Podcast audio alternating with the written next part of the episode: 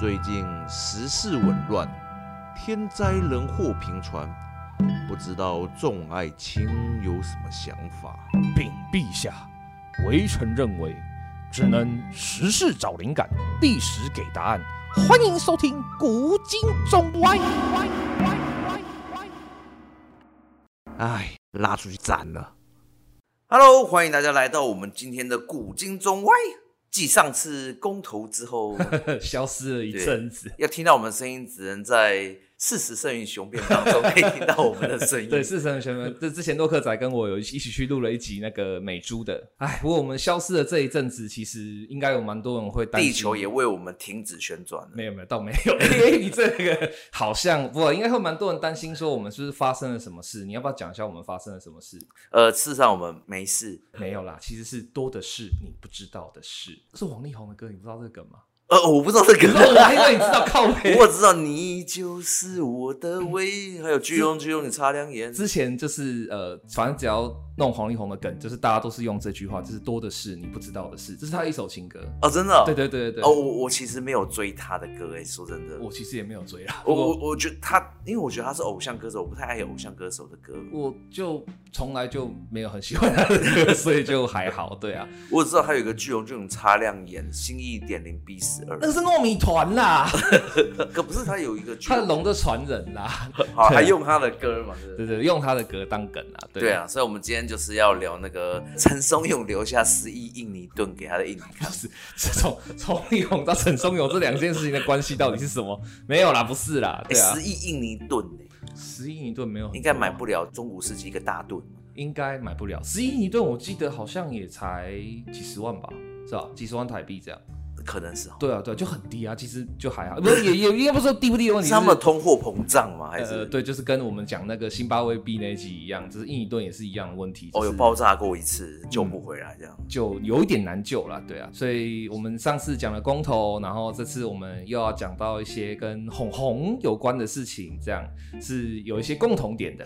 哎，对，哎，结果公投最后是四个不同意，台湾旁观无力。因为这个我们不能够这样讲，这是公投的结果，但其实。他四个不同意，但投票率其实不高。跟你个人意识有达到一致吗？呃，美猪的问题上有，因为美猪我是同意，就是说就是不同意他禁止这样。对，所以我们现在就是扎扎实实要吃来猪，就是。诶、欸。对，就是有有 机会吃到啊，有机会吃到。就是这是上面交代我们吃，我们就乖乖的吃了，吃就对了。意见那么多呢，不要这样讲。对啊，而且其实这次的这个四个公投，其实投票率并不高，才四十几。这个是表示对。其实我老实说，我觉得只有一件事情是达到一个共识，就是大家启动，请人民去公投。泛蓝力量全力挺人民去公投，嗯，泛绿力量请人民去公投，还搞出蓝绿对决大戏。还打到了抗中保台，全部就能用上的武器都用完了以后，结果还是没达到公投的门槛。对，可是因为现在公投法修了的关系，所以虽然没有达到门槛，那就等同于不同意了。对对对对，所以我的意思是说，你看已经请这个最大的力量，也就是说今天两边合起来大概快八百嘛，就是如果就说那核能转发电的同意票是三百八十几万，嗯，不同意票是四百二十几万，嗯，这样合起来应该是八百万嘛。差不多，差不多。对，八百万票的这个票数，其实还是不到那个，对，不到门槛，不到那个选举人的四分之一。对，所以其实等于是说，哇，就算是八百万票全部都是同意，一样是输嘛？对，对，还是输。对，哇，所以是这超超级蛮不容易的。其实蛮不容易。其实我觉得更，他根本不用四个不同意，台湾更有利耶。这样他就只要。四个都不去投，不行啊，台湾就说不去投，这个就违反民主价值啊，这个就是会被打到爆啊，这个就完全就是，对，但是就可以达到目的价值啊。没有，他们也没那么笨，他们也知道。对对对，但是确实是只要呃，完全不要。根本不要浪费纳税人的钱做半点这个事情就没事了，他就他达到他目的了，这一件事根本吵不起来。是啦，不过当初这四个议题也不是，哎、欸，如果是要八百万就，就还没到的话，就等于大概要一千万才可以过。好像是对对对，那这样子的话，等于是你要启动一千万人出来投票，嗯，根本原本就不可能成的嘛，有点难啦，而且毕竟因为、欸、那一看就是个假议题的，玩假的，一千多万人上。出门闹扣零，没有，这也不能完全说是假议题啦，因为其实这四个案基本上都不是执政党自己提出来的，那都是反对党或者说其他团体提出来的，所以他既然提了，那他就必须要接招啊，所以这个东西在这个流程上是嗯比较没有话讲啊，是说对啦，是的确是要这样，可是就是他的问题事实上，就是曝露出来一个，就是说呃那个绑大选那一题有没有？嗯，你第一次就是非选举的公投，投票率这么差。而且这四个议题其实呃本身也后来虽然被弄得很政治化，但其实这四个议题本身也没有那么政治化。所以事实上，这真的就是我们录公投那一集的时候讲，就是你说的，呃，台湾的投票率真的不足以支撑这样子的行为。对啊，就是如果不绑的话，可能就真的就是会一直都是这样。对你，你看哦，就是今天我已经知道这个东西要这么高的门槛。对方他们已经就已经是弱势了，结果是两边加起来都勾不到那个门槛，两个人啊，一个人踩在一个人肩膀上面都挂不到那个围墙，嗯，那一个人在前面跳跳跳跳跳到死，他都不可能跳得上去。所以其实如果早就已经可可以预见这样子一个结果的时候，根本不用去讲任何的话，不用浪费任何的成本呢、钱呢、时间呢，都不要做，就可以完成这样的事情。而且这样的事情原本如果是他期望的，所以我觉得这件事情整个原原本本应该是一个舞台剧，嗯、就是要秀给台湾人看，就是要表演这一出。哦、因为如果不不演这一出的话，好像会觉得没有参与感、民主。可是不演这一出才是真正达到他的目的。也，他也，我觉得他也不要说什么我要去选择四个不同意，我只要说哦好，那我们希望我们乐见其成。哎，结果没有啊。就就成了，而且他也不用当坏人，也不用跟什么四个同意的人对干。我觉得这就是，可是他跟四个同意对干，你知道为什么呢？因为就是要彻底毁灭掉另外一边的人。这个我保持立场，其实我觉得他不一定是要毁灭对方啦，但是变成是说，如果他真的就是像你讲的，就是好，我是执政党，然后我是就是呃，现在我有政治公器的人，所以我要沉默，我要安静的话，那。他一定也会怕啊，说实话，换做是你，你会怕吧？就是有一个人一直在打，一直在打，一直在想办法说我们要推翻他，我们要推翻他，或者说我们要怎么样，欸、我，我们要怎么样？我觉得可能只要表达，呃，我们的立场普遍是觉得应该是属于不同意比较好，嗯，这样就就行了，还不用，应该还还把莱猪打成美猪，然后还直接那个什么三阶的那个棍子直接插在早教上面，然后直接心脏捅过去。那那都没关系，我觉得那都没关系，因为他只要根本都不要去做，不要讲这件事，自然瓦解，就就 OK 了耶。他这么做，真的第一个是操作这件事可能有拨预算的一些问题，嗯，第二个是这件事可以彻底击溃反对党，对啊，因为不然他其实大可以现在跳出，我们来弄个公投，就是同不同意人民全面早上不吃屎这样子，结果答案就是不同意。这个应该也不用看 了，这是这完全不会去投的，大家谁都不想投。反正，呃，不过话说回来啦，就是，呃，不管他怎么做，就是的确就像洛克仔讲的，他大概都会是，就是大概都都会是成功，就是应该说，呃，会是执政党的胜利啦。对啊，对，我说我我的意思是，他们既然都是执政党胜利，可是还是去玩这一出，可见。在野党跟执政党一定有某些地方瞧不拢，瞧不拢。对，其实这跟红红分居到离婚，然后到现在这个状况，其实也是一样。其实说大家虽然说雾里看花了一阵子，然后也就是追这个事情追了一阵子，但原则上啊，就是最大公因数应该还是就是财产瞧不拢啊。说真的就是财产、欸、真的就是因因为我每次都想说，不是有很多什么美国名人啊跟老婆，我不知道那个微软有吗？就是有比尔盖茨有，他最近也是对打离婚官司。对，对就是跟那个老婆离婚的时候，然后大家都说哇，你好有钱，你竟然把一半的财产给他老婆。然后大家觉得哇塞，怎么会不是只要安抚他就好？为什么要给一半的财产？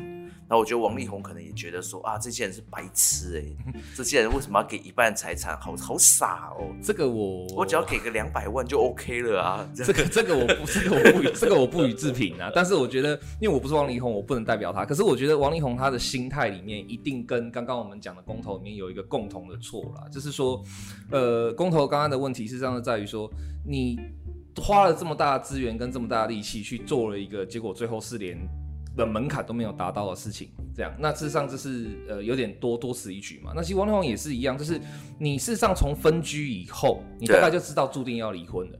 那你却没有在离婚之前把财产给财产给处理好，逼到我我猜他是有处理了，只是他的处理方式不令人满意而已。我个人是觉得他可能就是拖，或者说他可能就是没有那么积极的要处理这样。所以其实这两件事情真的都是巧不拢，他们的关键共同点就在于巧不拢。对啊，我我我觉得他可能真的就是觉得那些人好傻哦，这明明给一点钱小钱，哎，莫名其妙他离个婚，他就可以赚到几千万，多好的事情啊！哎，但人家的计算机不是这样打的哦。哎，只能说这就是怎么讲？对啊，这是计算机的打法的问题啊。就是有些，因为就是假设哈，他真的是想要多凹一点，或者说他想要就是少付一点的话。那这个真的就是一个典型的因小失大。哎、欸，我觉得两件事，一个就是你把人家该该拿得到的，人家计算机打好的钱给对方没事嘛。嗯。另外一件事情就是你本身不要有对方可以抓得到把柄，虽然那个是你枕边人，他是你百分之百监视最紧密的那个人，你就不要有任何把柄给他抓得住。那这样子你也可以不用给他，你就可以两百万就把他打发掉，一定没问题。只要你是清心寡欲。在山里面敲钟，那一定是没问题。某方面来讲，其实公投也是啊。你看，如果说是当年民进党没有曾经喊过说全面反莱猪、全面反核四，如果他当年没有这个回力标的话，其实说真的，就是这一切应该也不会那么的难看了。对啊，对啊，很多人都说什么，像王力宏，呃，就是说啊，怎么可能这么 OK、这么优质的人偶像，怎么会做这些事情？但我就觉得说，其实。不是说演艺圈很乱，但是其实看本身已经不是很优质的人，可能平常都还是会有一些什么性需求啊，一些什么东西要去解决的。他是一个这么帅、这么有钱的王力宏，哎，身上背一个核弹在身上的人，哎，然后你要他完全都不炸，这走在路上怎么可能呢？人家手手上带把水果刀的，那么乱挥了，他身上带核弹不炸这样。其实就是怎么讲，呃，历史上也有很多这样子的状况啊，就是说，就是呃，因为乔不拢而完蛋，也就是说，就是他可能一开始哈，就是呃，是因为一些集体的意见或者说集体的力量的形塑，让他成上了舞台，让他登上台面，这样，那最后却也是因为这种乔不拢而完蛋的事情，其实也是很多的。我们就是来想一想哈，如果说有没有一个历史上有一个这么巧合的事情，就是有一个人。在公投上完全胜利，然后最后却是败在乔布隆，败在舆论，败在就是其他人的背刺，其他人的捅刀，败在雷神之下，这样有没有这样子的刚刚好，而且两个都符合的人，有没有呢？答案是。这个人的名字就是拿破仑，对，就是我们讲过。哦，不是希特勒，对，终于不是希特勒，对，希特也有一点。那个时候还没有公投了。希特有啦，拿破仑的时代就有公投，希特勒会没有？哦，对耶，我突然哎，拿破仑比较久哈。对啊，是拿破仑的，但是拿破仑其实他是呃一个很传奇的人物嘛。我们之前有讲过，有一集讲拿破仑跟他妈的那个一集，这样大家也可以先去听一下。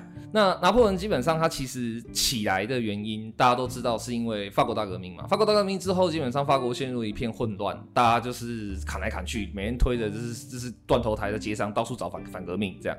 那呃，拿破仑在这样子的混乱里面呢，他先加入了革命党，法国人是支持革命党，他跳进去说，哎、我支持共和，我支持法兰西革命，我支持自由民主博爱这样，然后很快速的就借由去镇压这是反对党跟镇压其他人的力量，然后他就迅速在军中窜起。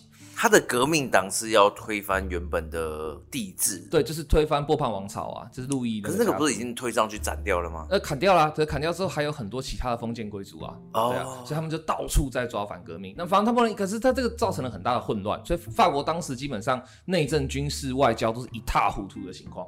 那拿破仑很聪明，就是文革了吗？到处在抓黑。差不多，其实法国大革命跟文革有一点像，就是、好像每次革命完都要文革一阵，就对。哎、欸，看那个革命流血的数量啊，基本上。法国他们因为有流血，而且流的还不少，所以说就是有点偏激这样。那有些革命是很安静的，像英国的光荣革命，那就不会发生这种事哦。对，所以要看革命的流血。反正呢，拿破仑很聪明的是，他加入的是革命党。那加入革命党之后，他就迅速的借由镇压其他的反对派、保皇派，还有一些独立派哦，他们就他成功的就是在就是革命党里面串起。那串起之后，那发呃革命党人有很多人就发现这个拿破仑其实野心很大。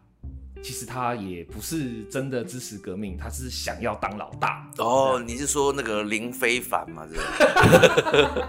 哎，这个举例我同意。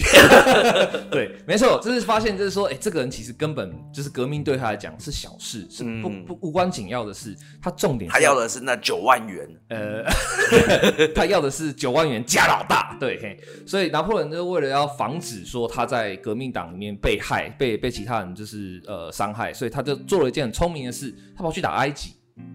跑去打埃及，对，他跑去打埃及，因为想要研究那个金字塔里面的秘密。哎、欸，这还真的没说错。拿破仑其实他是带着拿考古学家，哦，我知道他有轰的面试生一。那个有人他有轰他，对他有轰他一发炮炮弹不是子弹是炮弹，啊就是古代的炮弹那么弱，呃他那个年代的炮弹轰就鼻子掉一块而已，还不是很强，对他那个年代还是说那个外星人建的人面狮身真的很硬？没有没有没有，他那个年代的炮火还没有那么强大的力量呢，还不能够就是那么多爆炸或是那么，就是他力量没有那么大。感觉我拿那个篮球去丢上去也会掉一个鼻子下来。他现在风化的程度应该是可以的，反正 拿破仑他之所以去打埃及，也是因为要去争夺就是法国殖民地的问题，他希望把这是法国殖民地的权益收回来，那借这。这个机会，那同时他也到处去呃攻打一些反法联盟的人，因为当时法国大革命之后，其他欧洲的一些封建国家，像比利时啊、普里普普鲁士啊、奥地利啊，都很怕嘛，都说靠我们的人民如果也来个大革命怎么办？于是反法联盟就成立了。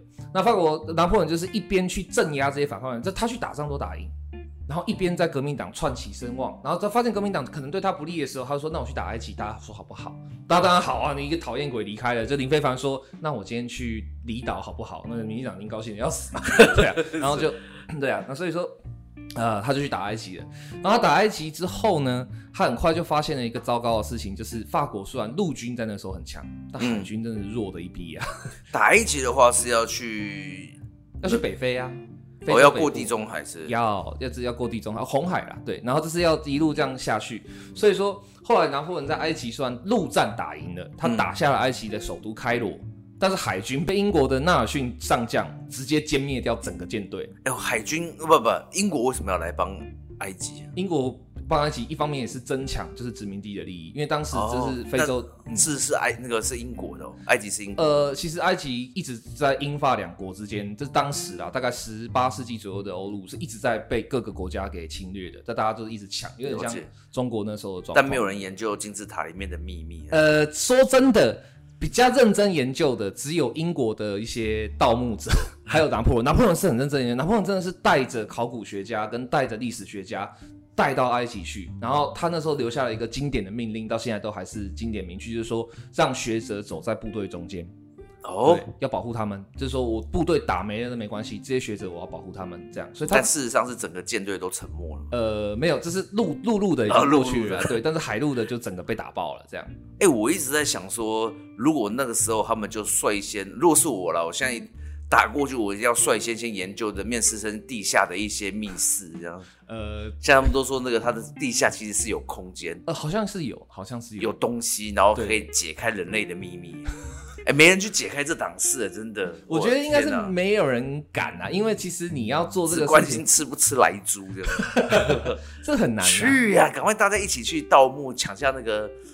没有，就跟秦始皇陵到现在也没有办法完全打开一样啊。可秦始皇陵里没有人类的秘密吗？也许有啊，你怎么知道？对啊，人家说秦始皇 接见过外星人啊。其实重点不是说是不敢去打开它，是真的有外星秘密干嘛？是因为呃有一些我们目前的考古技术，如果你强行去看它或强行去打开它的话，可能会毁掉。它可能一碰到瞬间风化，或一碰到一打开瞬间什么东西就坏掉了。哦、对，所以事实上是出于就是考古保护的原理啦。所以这妈，我觉得是出于 光明会是吧？蜥蜴人的阴谋。哎，这老高看多了，没有啦，没有这么，反正就是后来呢，他在埃及打胜仗之后，结果因为海军被就是英国的纳尔逊上将歼灭掉，完全歼灭，一艘船不留，于是呢，他就被困在埃及了，没有补给啦。嗯，于是拿破仑就做了一件很大胆的事情，就是我不能够让法国人人民知道我输了。哦，对，这样怕士气会掉下来，怕他就不再人望会掉下来，对，怕他就不再是林非凡了嘛。于是他就直接二话不讲，班师回朝，不经过任何法国当时的总督府或法国其他政府的同意，我就直接班师回朝，然后回去之后直接发动政变。啊，对，他就发动了一个雾月政变。哦，所以他政变之前那个不是他是老大，不是政变之前他还不是老大，哦，他只是一个官而已，这是一个将军，对，这是一个军界很有人望的将军。哦，就班师回朝打自己哦。哎，对，这就是凯旋门的由来。法国不是有那个凯旋门吗？对对，凯旋门。凯旋门就是在欢迎他回来，就是对我刚刚正前准备想说，他就该该不会他就扮自己获胜的那个？答对了，其实是被打败，对不对？被困在埃及，但他说他自己赢了。这个就是开始掰，开始弄人设，开始就是做这些，就像你讲的，抱着核弹的事情，开始在弄人设了。对，OK，所以他回来的时候，大家都真的以为是赢，因为那时候对资讯不发达嘛。对对对，他就封锁消息啊，然后对法国内部就是说我打下埃及，然后我成功夺回法国人的利益，然后我一路回来的时候，那他还得感谢英国嘞，哇塞！哎，其实某方面来讲是对，他还真的要感谢英国。如果不是英国纳尔逊上将做这一局的话，他可能还没有办法那么快。对啊，那回去的话，那那些没有人阻挡他是？呃，有啊。有人阻挡他，有人就是说怀疑啊，就说，可是我就我所知，我们的海军被歼灭哦。嗯，对啊，然后拿破仑就说，就做了一件很经典的事情，那不然我们公投嘛。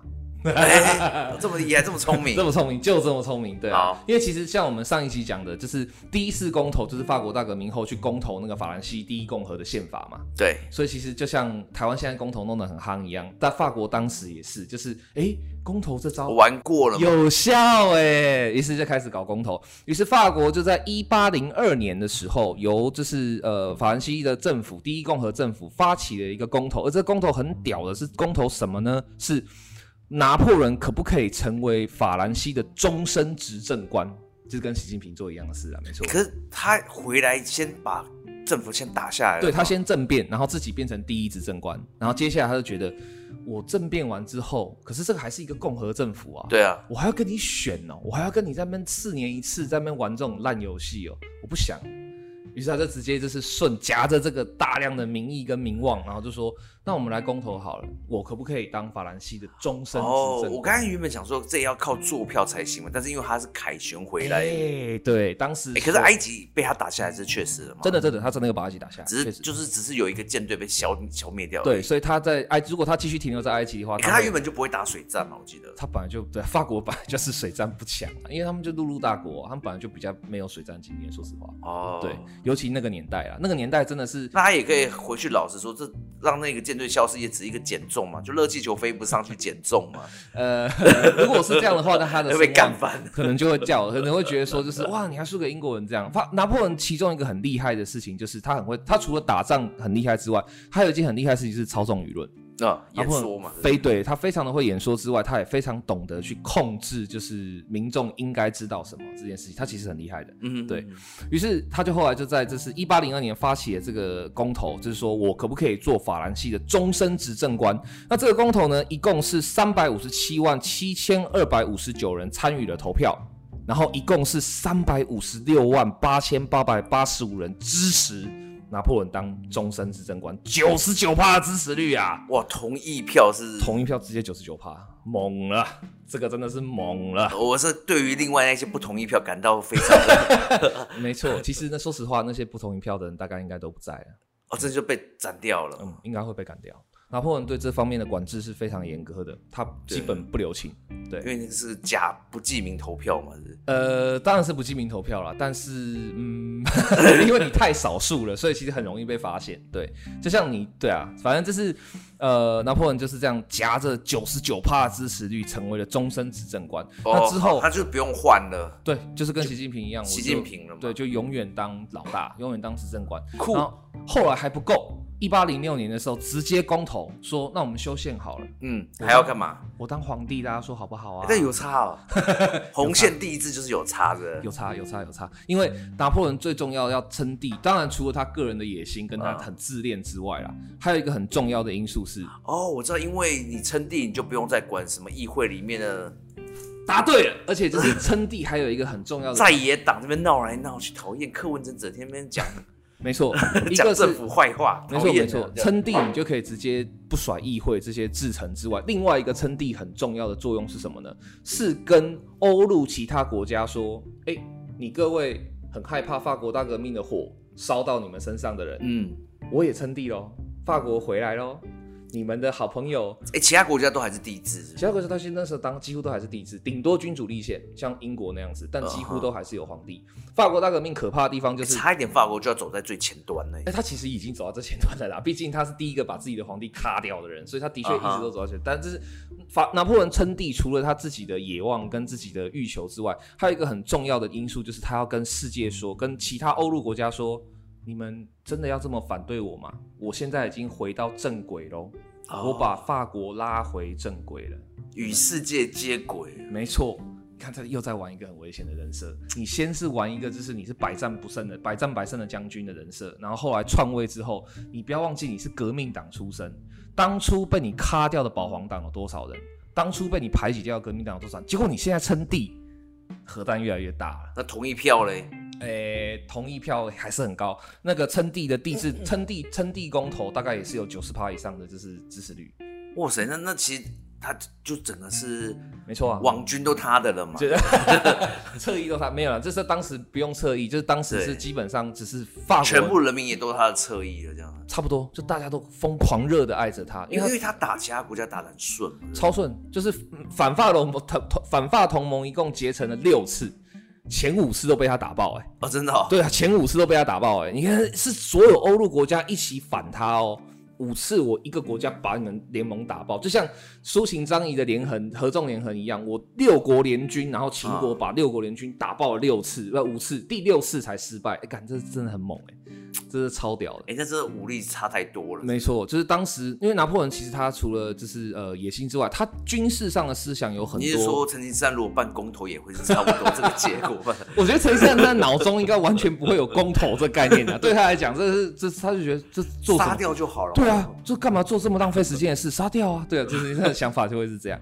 总之啊，就是两次公投都让拿破仑完全胜利，绝对胜利，没有任何疑点的胜利。而且这是、欸、他打仗获胜，就真的是他的战术很厉害，这样子。的确，他的战术真的很厉害，而且就是他重点是，其他人就真的打不赢他。那个时候、啊，侥幸都不行，人多都不行、啊。呃，当时对，因为其实拿破仑他最厉害的地方是，他有很多革新的军事思想。他是第一个把炮兵跟骑兵联合运用的人，在他之前，骑枪兵啊。呃，你说火那个青是织田信长不是也有机枪兵吗？哎、欸，有点远，所以是重秀，有点远，时代也有点远啊。之前信长是一五叉叉年的时候，他那个时候已经一七叉叉年、一八叉叉年，那怎么会是他先率先的？呃，也不是他，就是欧陆啦，欧陆他先，而且欧陆的就是火炮跟骑兵的联合运用，跟把骑兵跟火炮集中。一点做攻击的这个做法，突破了传统的那种战略方阵，就大家排的好好的，然后哒哒哒打鼓过去，然后别别别开完，然后就比比运气这种，突破了这个窠臼的第一个人，正正是拿破仑。所以那时候为什么前那个那个，我觉得那个其实是一定终究有人会想出来，干嘛要跟跟你排排战的？没错没错。可是当时这个战法其实本身并没有什么问题，也没什么破绽，而且重点是对欧陆的诸国来讲、嗯欸，我每次都觉得我会，那我一定会在他们要走过来的地方先。地下先安好炸弹，当时还没有那个枪嘛，就直接整个炸下去就结束了。你会发现，你会发现一件很好玩的事情，就是为什么会用这么现代人来看，或者说甚至是当代人有一些比较灵敏的人来看，都很蠢的打法，用这种方阵打法，为什么要这样干？其实很大的一个原因是因为这个对当时欧陆的这些皇室或对于掌权者是最有利的啊，因为每场战争打下来，就一定会有很多人会死。因为他是就是真的就是互相就是站着给挨打嘛，你不会找掩体也不会干嘛，所以有很多人会死。第一个，我可以消灭就是国内的人口过多的压力；第二个，因为战争的输赢或是这个死死伤什么的，它都是可以估算的，所以人民永远需要我，你们永远需要一个君王。哦，又是天狗的理论了。其实对他这是奴隶主先讲好了，差不多。他其实当时会用这么蠢的方式打仗，很大的一个原因是因为。老大喜欢啊，欧陆那些这是大王，他们喜欢啊，这对他们来讲是让他们的王权可以最稳固的方法。所以拿破仑打破这个局势，其实是吓死大家，吓死真的吓死，真的吓死大家。有人想不按照规则玩游戏哦。对，而且最不爽的人就是大英，就是英国。对啊，因为英国就觉得说。我靠！我好不容易才成成成的成立了一个海上霸权，我好不容易才海上就是当把荷兰干掉，把西班牙干掉，我大英变成最优秀的，然后你就给我来这一桌，你就又把我的这是均衡破坏掉了，我跟你共不共在天呐、对，所以反对就是拿破仑最凶悍的就是英国，对，那我们刚才强调两两次公投的大成功哈，拿破仑成为了这最高峰啊，这最高点。对，那后来他是怎么挂掉的呢？他是怎么失败的呢？其实跟红红也很像，就是因为你看嘛，我们刚刚已经讲他老婆，呃，有一点点关系，但不是、啊、真的对，有一点点关系，但不是主力。对，啊、他炮友，当需要当时有炮友是很正常的。没有，对，应该是不需要炮友这个名词，也是第三任、第二任、对对对第五任就好了。没说皇帝啊，对就是他又跟唐玄宗一样，后宫三万四万人就好了。对，大家可以去听一听我们后宫那一集。对，反正就是呃，拿破仑他最后会完蛋的原因，就是因为刚刚讲的，他成功哈是靠着操纵舆论跟两次公投成功的让法国陷入了狂热。那这两件事情我们也刚才讲了，第一个他的核弹，第一个就是你其实并不是真的百战百胜的将军，你在海战上是有弱点的，而且你其实也是会打败仗。的哦，你说他的舆论会掉的？对，第二个是第二个核弹是什么？就是你当时是以革命党的身份进入政坛，然后进入军界，然后结果最后你称帝，结果你称帝以后，本来是为了让欧洲诸国安心，结果你又把这些欧洲诸国都打爆一轮。反法同盟还是存在，结果你还是一样不听我的话。我我知道了，就是说他要晋升的下一个等级，跟他原本这个等级的一些背景差太大了。没错，所以这正是我们讲拿破仑妈妈那一集的时候，拿破仑妈妈为什么会说他他称帝的时候，所有人都祝福的时候，只有拿破仑妈妈说，我儿子并没有当皇帝的气量，就是因为这样。可是那个时候他不要在，他当皇帝还是有九十趴嘛，嗯，当完皇帝好好跟世界接轨嘛。他为什么要做出一些世界怎么跟得上法国的事情？呃，这就是他拿破仑的人格最大的缺陷。他很自恋。拿破仑是一个呃努力的天才，如他自己所说，我一天只睡三小时嘛。然后他从小然后变成是这样。第一个是世界怎么跟得上法国？完了以后呢，结果真的跟上了以后就，啊、不然你要怎样？哎、欸，接近。其实说真的，真的是这样。对，所以法拿破仑是怎么倒台的呢？其实跟红红差不多，就是被背刺。就是你看嘛，他的形象就是以刚刚讲的带领法国不向走不断走向胜利，跟支持大革命的自由平等博爱精神，才才建起了这个神坛。结果他称帝之后，除了赏了革命派跟保皇派各一个耳光之外，那同时也把拿破仑的也没有自己人哦，完全没有自己人，所以拿破仑才会我们讲拿破仑岂不是有讲到吗？拿破仑几乎都是分封他的兄弟姐妹，对，他不信任别人，因为他也没有别人。所有人其实都是讨厌他，他也知道人家讨厌他，然后或者是很知道，其实大多数人是嫉妒又讨厌他，但因为他太自恋了，嗯、所以他就觉得没办法，谁叫我这么优秀呢？他被没放在心上，你知道吗？所以就是他的就是这些行为，然后加上拿破仑后来其实很快速的改革。拿破仑虽然在我们这样讲下来，大家会觉得他可能是一个自大狂，然后但是就是很厉害的自大狂，但我们不得不承认一件事情，拿破仑的改革最成功的一件事情呢，就是拿破仑法典。拿破仑法典几乎是近代所有民主或社会国呃所有的国家的民法的根本，就是拿破仑法典。拿破仑法典大量的改革了，就是传统欧陆帝制里面所谓的财产的，就是共有制，或者说财产是属于君王的、属于国家的这件事情。他把财产私有制、土地私有制，还有很多的就是资本的流动，还有解放商人阶级这件事情，都是在拿破仑法典他写的，他写的哦，真的他写的哦，真的。所以这个人真的是天才，我们真的不能够说他什么。他真的是努力的天才，写个法典那不是写写写日记这种事情，那很恐怖哎。对，对啊，我们的节目里面有两个天才。一个是拿破仑，一个是岳飞。呃，对，其实这两个真的都是天才，但是这两个人的下场都很惨。对，所以后来呢，在他这样极度的去快速的做这些事情的时候，他最后核弹是怎么爆炸？这两个核弹是怎么爆炸的？大家都知道，拿破仑最关键的失败是跑去打俄国嘛，对不对？对。那他好端端的干嘛跑去打俄国呢？这个就很少人知道了吧？我以为就是气不过，因为他这么优秀。不是不是，应该还是也有这种成分在吧？呃，其实不是，不打下来就是不开心。其实不是，而且其实你说真的哦，俄国一直都是法国的盟友，因为他们有一个共同敌人叫英国。嗯哼哼，俄国跟英国也是世仇，这两个国家互干很久了，所以其实一直以来，俄国都是法国的盟友，因为他们有共同敌人英国嘛。对。所以后来拿破仑为什么他们没有一起合合？他们没有一起同盟去灭掉英国？就是因为俄国倒戈了啊，oh. 是因为俄国后来退出，就是呃，就是抵抗英国的阵线，然后加入了反法同盟。拿破仑觉得你他差的，你给我做这种事情，你给我在背后捅刀，于是才觉得说，我不打你一下，你是不会知道，这是我拿破仑是挡不住的。就就说你说他一直没有跟他好好同盟去打英国这样子？没有没有，因为他太远了，你俄国要跨到英国去，对啊，我怎么想都觉得哇，超超遥远，太远了啦。对啊，但是他一直在外交啊，或者说在一些海路上或怎样，他是一直都是挺法国，然后去打英国，去去跟英国作对的这样。但后来很关键的原因就是因为俄国反水了。其实俄国就是像。那个雷神一样，就是像那个李李静蕾一样，其实俄国就是这个角色，然后突然反水了，uh huh. 那拿破仑才会觉得说，我不教训你一下，你真的不知道你自己是谁，然后就犯了全天下就是将军都犯的错，不要去打俄国，对，没有人会成功的，除了成吉思汗，对，除了成吉思汗，他他是因为地理位置的原因嘛，呃，真的打他就是得面对这一个。就就是等于面对人类跟大自然要做挑战，对，对，对，没错，对，就是又大，这不是军事的问题，这真的不是军事的问题，是又大又冷，然后又鸟不生蛋，这打个毛，而且现代武力才有办法解决的事情。希特勒也失败了，希特勒都连现代武力都很困难了。不，但是他那个是啊，就战车嘛，对啊，对啊，对啊，可能要那种真的是什么音速的那种飞机这样子。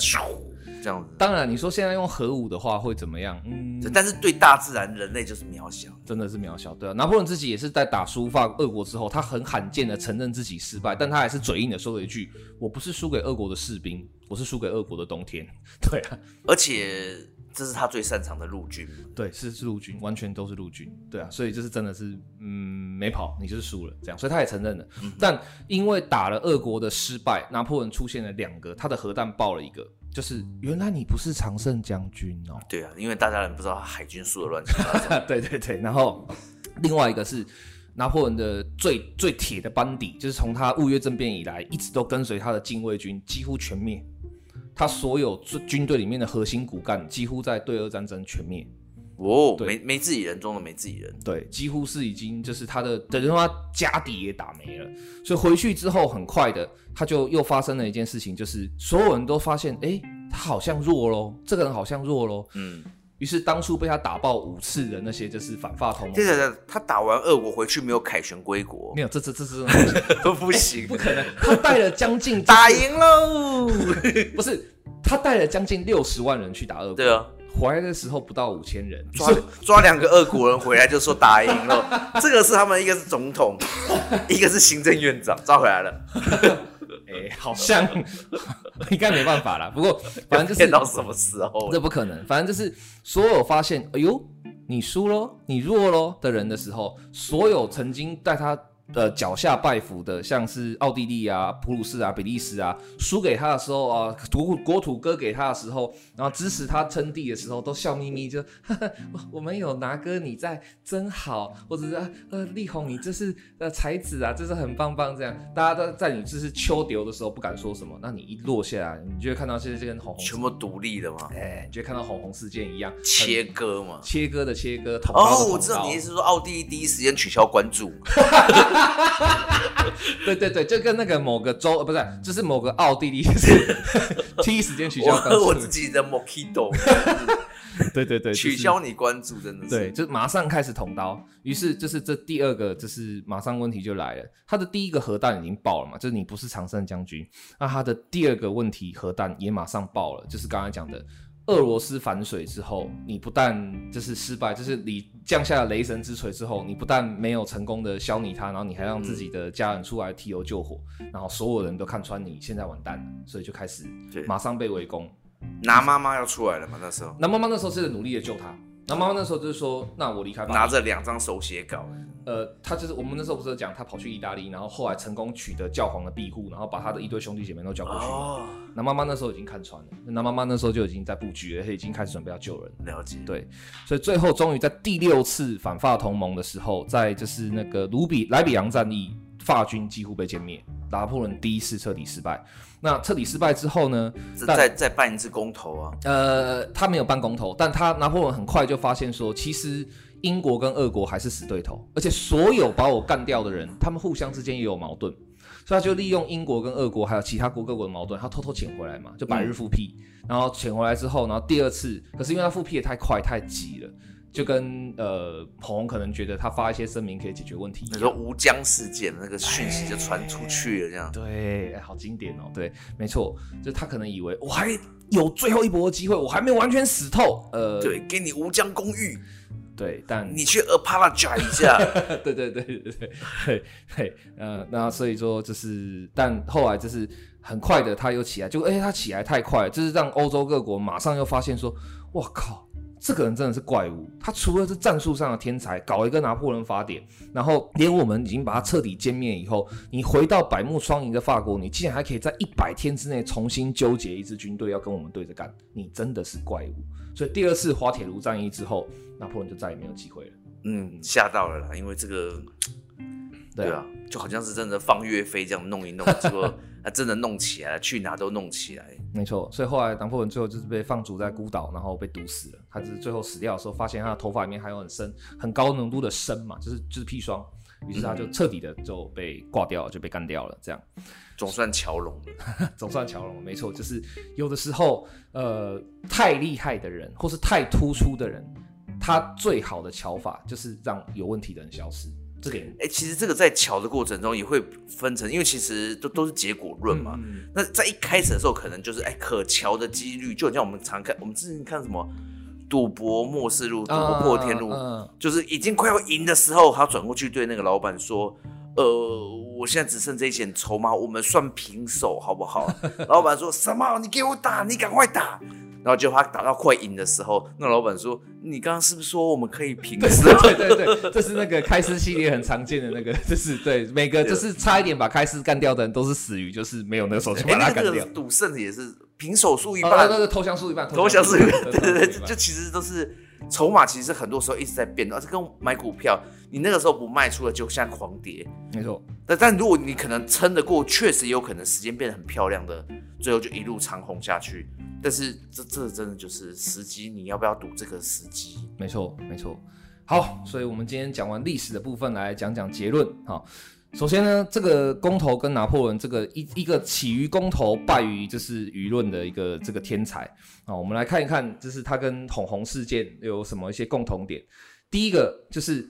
在混乱或松散的民意状态里面，其实一个坚持不同意或是坚持做很特别的事情的人是比较吃香的。就像拿破仑不同意当时一片混乱的法国，我不要困在埃及，我不要就是呃教皇加冕，我不要法国是大革命的状态，这样，这种话在当时就会觉得大家都会觉得说，哇，你是领袖，你很棒。就跟红红当初刚出道的时候，大家都觉得哇，你不一样，站在风口上了啦，那个时候。对，对没错。但是当你用这样子的方式凝聚意识，而且上位之后，你这个人设就会越来越难维持，因为你不能够再只是做不一样的事情了。你要的是让人愿意跟随，对啊。所以这个跟随的力量就是很重要。如果你是用这样的方式上位，或是你是用这样的方式获得了名声、获得了名利的人的话，那对你来讲很重要、很重要的一个指标就是你跟随的人，他不能只是不减少而已哦，有没有增加？只要不增加，你就有危险。嗯，那那表示你可能就会嗯慢慢的被遗忘，因为他已经慢慢的没有在风口上。对，没错。那最后一个共同点，他其实没有发现他不在风口上的这件事。有，他有发现，但他发现的逻辑救不起来是不是？对，他发现的原因就是，你俄国既然敢捅我，别的国家就算了，你俄国既然敢捅我，我统一欧陆的帝王。你俄国一个边疆小国，一个野蛮的地区，一个俄罗斯大公国，你敢对欧洲的皇帝我拿破仑做这样的事？你是答应我就算了，你是俄国诶、欸，他只是这样，对啊，嗯，没错。所以说，当你的这种能量，就是说你在风头上能量耗尽之后，但是你上位的方式又是用这种呃去不同意，或是讲难听一点，去踩人的方式，或是去骗人，你不是骗人啊，这是用一个比较危险的人设，抱着核弹的人设这样子去发发挥的时候，很多恨你的人他是不会放过这个机会的，对啊，拿破仑也是啊，他最后被捅的原因也是因为。嗯，你觉得是你的伙伴的恶果捅了你？你觉得被你打爆了五次之后，应该是乖乖听你的话的奥地利，连把公主都嫁给你的奥地利，第一个捅你，对，嗯，都是这样。所以说，像有点像是那个不是不报。哎，时候未到，差不多，对啊，真的是这样。所以说，当然啊，相对拿破仑这种铁腕跟天才啊，就是红红当然是不能跟他对比啦，对不对？但是他们其实有一个共同点，最大共同点是什么？就是红红他太完美的人设，其实也是他在人设也是基于满，基本是满分的状态了。对，其实他是犯了跟拿破仑。哎，他如果在风口上就早期那种很强烈的时候，大家说他。什么哎、欸，有人跟踪到拍他什么招妓嘛？对对对，没人相信嘛，因为那个人是把挡挡下，完全挡掉。对啊，事实上对，对啊，他更早以前就一直都有说他是 gay 啊那些，跟严凯泰被包养啦，什么什么的这些东西，这些其实你如果在风头的时候，你就懂得就是稍微卸下一些你的这种核弹核弹人设或者核弹武装的话，其实说真的，也许今天不会这么惨，或者是想办法继续跟得上，就是啊。继续对，因为我觉得其实那个年代优质偶像的年代，嗯，跟现在整个网红的这个时代是一个，他就已经是落后掉很久了。所以我觉得这无形之中好像就是这个人他的身上的那个保护伞其实不见了。没错，没错，没错。他他没有发现到，他他可，我觉得可能不是没有发现到，而是他一直以为这个保护伞是还有天生的。对对，还可以。对，就跟这真的是就是关键的问题。对，其实我看过一个很经典的就是评价，就是说。谢和弦跟王力宏其实原则上是做一样的事情，但是谢和弦永远都能被原谅，是因为一开始就没有对他有这个期待。对，你就是就是个痞子嘛，你就是这样。人人设就是这个，对啊，玩这个游戏，没错。所以其实真的，他们两个的关键共同点就是爬得越高，跌得越重，而且最致命的就是说，就是他们都违背了自己的本性。你拿破仑的本性，事实上就是一个自恋的努力家。那王力宏的本性，嗯，我不知道，但是从明显的可以看得出来，并不是他荧幕前的那个样子。所以，当你去做了这种违背本性或是违背自己的呃本质的事情的时候啊，其实你的破灭是很很容易预期的。但但我其实觉得，好像大家也都太悲观了，也也不是说悲观，我觉得他可能三五年后就一个一条新的好汉。就很像张震岳从偶像歌手转成张震岳真实的样子，当时是走跟林志颖，然后金城武他们是都走那种偶像。你是指他的歌路？OK OK。对对，然后后来就整个转型。那王力宏他就可以转型，这个整个 重新变成一个坏小子赤满清。也许吧，但我觉得这是一个很很大的一个人设调整啊。那我觉得这个时候的关键就是王贞治调节调整打击姿势。不是不是，我觉得很大的关键就是红红，你就不要再偷渡回来发起是滑铁卢之役了。你这哦，对，你懂意思。我你就说就是不要再去重新拿回旧有的美好。没错，旧有的美好就让它沉了嘛。对，该沉的就让它沉。你就跟那一艘法国战舰一样，就就这样沉在红海当中。没错，就是该沉的真的让它沉。而且重点是说。呃，你你现在如果要硬是咬回来的话，其实，呃，恐怕只会越弄越糟了，而且你会牵拖到的人可能会越来越多。所以说，就是我们最后今天这一集的一个小小的结论哈，就是其实无论是红红或是伦伦，拿破仑嘛，就叫他伦伦。对，我知道应该很多人想到另外一个伦伦，不是啦，虽然伦伦这次也蛮失败的。好，没事，就是呃，最重要的就是说，你不要做太虚伪的自己。因为如果你就是给别人的错误，哈，给予一点宽容跟雅量，对你自己的缺点和失败也给予一定诚实跟谦卑的话，其实这才是真正兵法我们讲过的知己知彼，百战不殆，就是这样。嗯，你要知道你自己的本质，然后你也要知道对方，你曾经伤害过他的事情，你不要忘。说真的，我真的觉得你如果讲王力宏或是拿破仑，他最关键的两个核心问题都一样。他们在最风头浪尖的时候，完全忘记了你的成功事实上是踩着很多人的伤害来的。但是很多人顺的时候，他就会觉得这是天生的，对对，君权神授的概念就来了。对对，对，对，就像拿破仑也觉得说，就是如果我没有这么优秀的话，上天怎么会就是安排我成为皇帝？他也是这么认为。对，自己的本质自己一定要诚实面对。那另外一个就是知彼，就是你不要忘记你在成功的路上。曾经伤害过谁？不管你愿不愿意，不管你是出于自愿或是非自愿，嗯，千万不要太天真的认为说啊，我都已经过去那么久了，或是我们毕竟是怎么样怎么样，那都是你单方面的认为。对，有这些自知之明。很多事情才有的巧，对，这就是刚刚讲的知兵法的知彼的地方。对，所以我们今天节目最后就用一个经典名句送给大家哦，那就是谦卑，谦卑再谦卑。哇，这个好哎、欸，这个下得漂亮啊！哇，这个真的是很很有警警示的意味，真的，真的，真的，真的，我同意，完全同意这个。好，喜欢我们节目的朋友，在、欸、下一集又不知道是 我们尽量一周一更啊，尽量尽量。就再继续保持追踪我们吧，然后也可以分享给大家。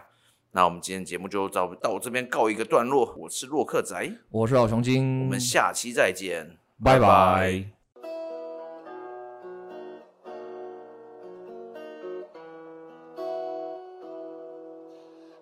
哎，你听我们一个单元了耶！喜欢可以订阅并且关注我们的频道，保证让你的灵感更多更深猛。